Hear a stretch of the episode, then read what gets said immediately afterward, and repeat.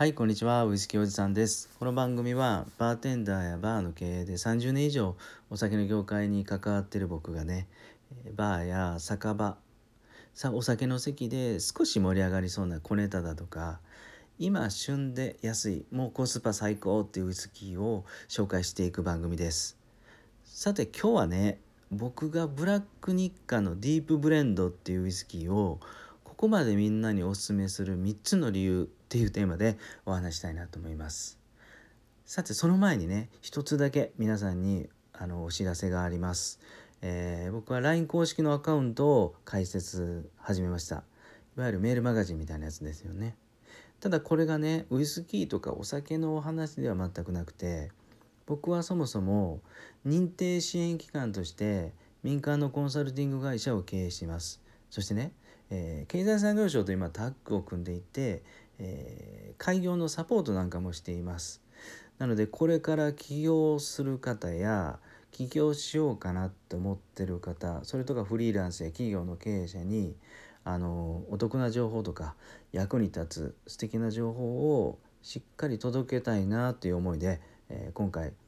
ご機嫌社長研究所っていう ライン 公式のアカウントを作りました。で、あのー、まずこれ遊びに来てくれたり友達追加してくれた方にはですね、えー、会社の設立費用が半額になる方法っていう無料動画を、えー、プレゼントしています。なので少しこれから起業する方やフリーランスの方、興味ある方はぜひ遊びに来てください。この、あのー、友達登録の ユーアールエル は、えー、この放送欄、番組の概要欄に貼り付けてますんで、気楽によかったら覗いてみてください。はい。さて、今日は僕があのこのブラック日課のディープブレンドをここまでみんなにお勧めする理由はみっつありますっていう話です。えー、まずこのみっつの中のひとつめは、アルコール度数が よんじゅうごパーセント でね、炭酸に負けない美味しい美味しいハイボールが作れるんですよ。これ大体今あのスーパーに行くとお酒の棚に並んでいるスコッチウイスキーたち、ジョニーウォーカーだとかバランタインだとかティーチャーズだとかホワイトホースだとか、もうどんどんどんどん数えたらキリがないぐらいあのたくさん並んでると思うんですが、彼らはですね、アルコール度数がまあ大体総じて よんじゅっパーセント ですよね。で今回お伝えするこのブラック日課のディープブレンドは よんじゅうごパーセント あるんですよ。ごパーセント 高いと。この ごパーセント の違いって何かっていうと、あのね、風味が全然違います。アルコールなのでツーンとくる香りもあるけど、それよりもね、しっかり、えー、原酒のいい香りとかコクだとかが出てくるので、これはもうあの ごパーセント 違うとまあ結構違うっていうことになるので、この度数の違いはすごいですよっていう話です。そしてふたつめはね、このグレンウイスキーのクオリティの高さです。でブラック日課のディープブレンドはブレンドウイスキーですよね。あのいろんなところの原酒とあのグレンウイスキー、いろんなところのモルト原酒とグレンウイスキーを混ぜて美味しく作るっていうところところというか、そういうウイスキーなので、グレンウイスキーのキャラクターがめっちゃ出るめちゃめちゃ出るんですよね。ここでグレンのウイスキーが全然美味しくなかったら、そもそももう一つの原酒モルトウイスキーも全然ダメですよね。どんないいものを入れても、えー、ブレンドウイスキーとしてはちょっと厳しいかなっていうのがあると思うんで、このグレンっていうところにはすごくこだわってると思います。いろんなウイスキーの会社はね。でその中でも日本の中ではやっぱり僕はこのグレンウイスキー、日課のグレンウイスキーっていうのは、えー、日本一だなと思います。でも世界でも本当もう結構すごいなって思うんですけどね。でそれは何でかというと、やっぱカフェスチールっていう創業者の竹鶴正隆さんがもうこだわりにこだわり抜いた、まあ、とんでもない費用お金をかけてスコットランドから輸入した連続式蒸留機なんですけど、それがまだしっかり使われていて、ここはまあ日韓の創業者の遺伝子がまだ続いているっていうところで、グレンにはこだわりまくってます。でちなみにね、このグレンウイスキーの原酒を僕はにじゅうねんほど前に余市で余市の蒸留所で初めて飲んだんですよ、このカフェ式蒸留機のね。もともと宮城郷にはあったんですけど、余市に行った時に飲みましたと。でその時はやっぱ美味しいな美味しいなっていうか、まあそれを飲んだ後にね、もう一つの国産ウイスキー会社のグレーンを飲んだ時に、いやここまで違うんかっていうのがすごくすごく感じたのを今でも覚えています。あの国産同じ国産のウイスキーメーカーの中でも日華ウイスキーのグレーンがもう極端に美味しかった、うん、思いがまだねあの残っていますということで、これはグレーンウイスキーのクオリティの高さが一つの要因なんかなと思います。でそれでみっつめ、これ何よりやっぱりね安い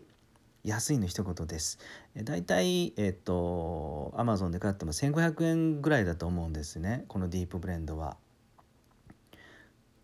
でこのディープブレンド、このせんごひゃくえんで他のねウイスキーで比べると、スコッチでいくとだいたいディワーズでいくとじゅうにねんとかね、でバーボンでいくと、えー、ワイルドターキーもうちょい高いもんな、うん、ジャック・ダニエルとかか。それでまあ日本のウイスキーでいくとサントリーの角ぐらいですかね、うん、そんな中でやっぱりこの日華のこのディープブレンドっていうのは頭一つ出てるのかなと思います、味では、うん、これは、えー、今までお話したよんじゅうごパーセント アルコールとグレーンウイスキーにあのリンクしてると思うんですけどね。でそれだけクオリティが高くても原材料が良くてもですね、安く抑えられてるっていうのは日華ってやっぱすごいなーなんて思います。だからこのみっつの要因で僕はあのー、皆さんにはぜひね、これディープブレンドが終売、もう売り切れというか日華がもう売りませんって言うまで大事に飲んでみた方、飲んどいた方がいいのかなって僕は思ってますと。はい。でね、これから今から少し、えー、このディープブレンドを飲み方飲み方でいろいろ検証してみたいと思うんですが、飲み方でいくとよっつぐらい大きく分けてタイプ分かれますよね。ストレート、水割り、ロック、そして炭酸で割ると、うん、有名なハイボール。でそのよっつをね検証したところですね、まずストレートで飲むとね、少しやっぱり、えー、よんじゅうごパーセント アルコール度数があるので、最初ツーンとしたあの嫌なアルコール臭のが立つっていう感じがする人もいると思うんですね。でそれをちょっと抑えるのがいい方法が、えー、ふたつほどあって、まず最初にひとつ試してほしいのが、グラスに入れてからね、ストレートのままいちじかんほどほったらかしにしておくと、いわゆるグラスに入れてから空気に少しいちじかんほど、えー、触れさせてあげると。そしたらね、最初にいきなりツーンって立つアルコールのきつさ